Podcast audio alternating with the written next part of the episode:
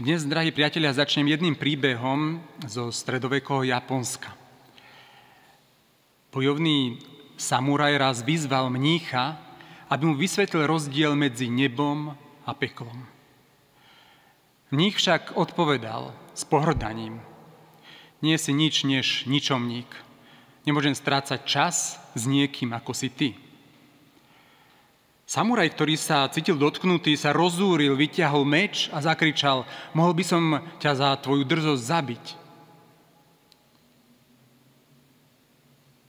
Toto, odpovedal pokojne mních, je peklo. Táto pravda o, o samurajovej zúrivosti sa ho tak dotkla, um, že bol usvedčený, upokojil sa, odložil meč a poklonil sa a ďakoval mníchovi za objasnenie. A toto, povedal mních, je nebo. Áno, drahí priatelia, je obrovský rozdiel medzi tým, keď nás ovláda nejaká nálada, pocit, emócia a tým, keď si jej prítomnosť uvedomíme. Keď si myslím, že tento deň je príšerný, tak môj, môj smutok bude narastať. Keď si poviem, že to, čo cítim, je smutok, vytvára sa už malý, ale kľúčový odstup medzi mnou a tým pocitom smutku. Podobne, keď si pomyslím, privádza ma to do zúrivosti, môj hnev narastá. Keď si však poviem, cítim hnev, tak sa vlastne začínam upokojovať. Zároveň, keď si uvedomím, čo cítim, uvedomím si zároveň aj to, že nie som moje pocity.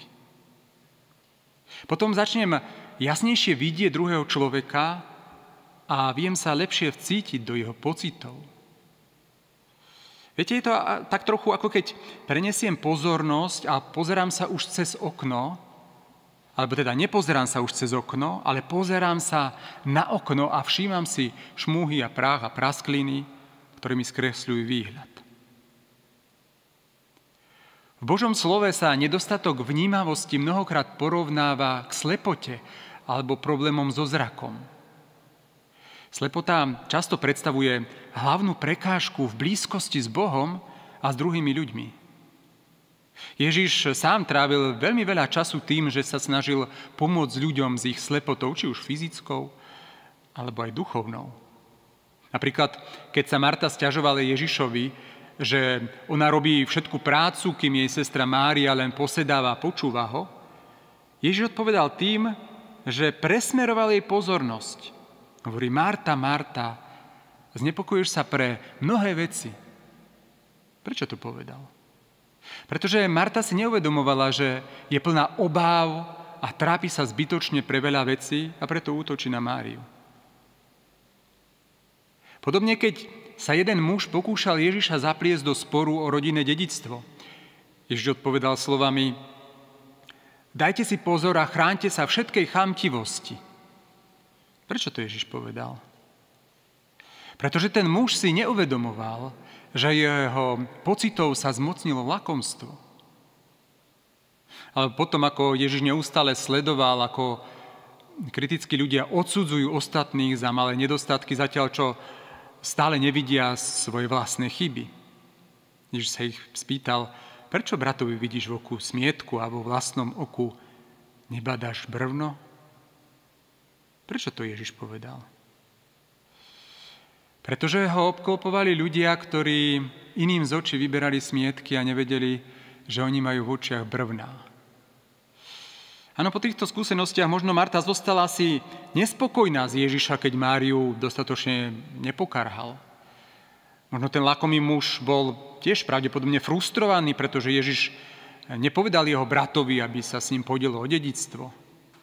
A ľudia, ktorí okolo Ježiša chodili s brvnami v očiach a kritizovali druhých, si mysleli, že Boh sám to nerobí, alebo nerobí dostatočne. Viete, naša schopnosť klamať samých seba nepozná hranice. A to je vážny problém. Vážny problém, pokiaľ ide o blízkosť vo vzťahoch. Prečo? Pretože blízkosť je spoločný zážitok. A nemôžeme sa s inými deliť o to, čo vo svojej duši prežívame, ale si to neuvedomujeme. A čo viac, nedostatok seba poznania nám bráni spoznávať aj Boha. Namiesto toho, aby sme ho videli jasne, žmúrime na neho cez naše slepé uhly. Niekto kedy si dávno povedal, že poznať seba je jadrom ľudskej múdrosti. V biblickej tradícii je seba poznanie dôležité aj z iného dôvodu. Už vo svojej podstate je prepojené so schopnosťou mať blízky vzťah s Bohom. Aj mnohí duchovní myslitelia hovoria o hlbokom spojení medzi poznaním seba a poznaním Boha. Napríklad mm, mám tu mm, vetu svätého Augustína, ktorý sa vo svojom, vo svojom diele rozhovorí duše s Bohom modlí takto. Bože, ktorý si stále ten istý, pomôž mi poznať sám seba, pomôž mi poznať Teba. A svätý Bernard Sklervo povedal tieto slova zasa. Poznaj sám seba a budeš mať zdravú bázeň pred Bohom. Poznaj Boha a budeš ho aj milovať. Keď si sami seba neuvedomujeme, môžeme na Boha a ostatných ľudí prenášať také vlastné predstavy o strachu, hneve, lakomstve, nespokojnosti, ktoré nám osobne nahlodávajú život. Napríklad v Ježišovom príbehu o talentov zlý a lenivý sluha zveľuje vinu na, za vlastné nesprávne rozhodnutia na charakter svojho pána. Hovorí tam tieto slova. Pane, vedel som, že si tvrdý človek, ktorý žnieš, kde si nesial a zbieraš, kde si nerozsýpal. A preto potrebujeme uzdravenie v tejto oblasti. A uzdravenie sa môže začať, keď sme ochotní pripustiť, že pravdu o sebe tak úplne nepoznáme. Áno, uzdravenie začína, keď túžba postaviť sa tvárou v tvár realite je silnejšia ako nejaká túžba vyvarovať sa bolesti. Kráľ Dávid o ťažkostiach so sebapoznaním napísal v Žalme 19 a sú tam tieto slova. Kto však vie o všetkých svojich poblúdeniach? Oči ma od chýb, ktoré si neuvedomujem. A práve to je taká najzvláštnejšia vlastnosť hriechu. Príliš si uvedomujem hriech druhého, ale zriedka, kedy som si vedomý vlastných pokleskov. Jeden kresťanský autor napísal o ľudskej náchylnosti k sebaklamu tieto slova, tam ich prečítam. Neexistuje žiadna vec týkajúca sa človeka a jeho charakteru, ktorá by viac prekvapovala než jeho neobjektívnosť k sebe samému. Preto sa stáva, že mnohí ľudia sú cudzincami vo vzťahu k svojmu charakteru. Celkom inak zdôvodňujú a posudzujú akokoľvek záležitosti, ktoré sa týkajú ich samých, než čo sa týka záležitosti iných ľudí. Preto sa stáva, že človek vystupuje s obrovskou prísnosťou proti prehreškom iných, z ktorých je sám notoricky vinný. Ano, boh často používa iných ľudí, aby nám dopomohol k seba poznaniu. Zoberme si len hm, príbeh o kráľovi Dávidovi a prorokovi Nátanovi. Zdá sa, že v podstate každý kráľ mal proroka, aby mu pomohol spoznať pravdu. Vieme, že Dávid sa pre svoju žiadostivosť úspešne zbavil Uriáša, svojho veliteľa, keď ho postavil do prvej frontovej línie kde si ho skôr skoro našli nepriateľskí lukostrelci. Po primeranom čase smútku prikročil David Sobášu s nádhernou mladou vdovou po Uriášovi Betsabe. Medové týždne sa mm, ešte ani poriadne nerozbehli, keď prišiel prorok Nátan, aby Dávidovi vykreslil jeden problematický prípad. Hovoril, máme tu dvoch mužov, povedal Nátan. Jeden z nich je boháč, so stádami a čriedami asi všetkého, čo má štyri nohy a chvost. Druhý je majiteľ len jednej jedinej ovečky s takým mekým srdcom, že ani napadlo uvažovať nad tým zbaviť sa jej.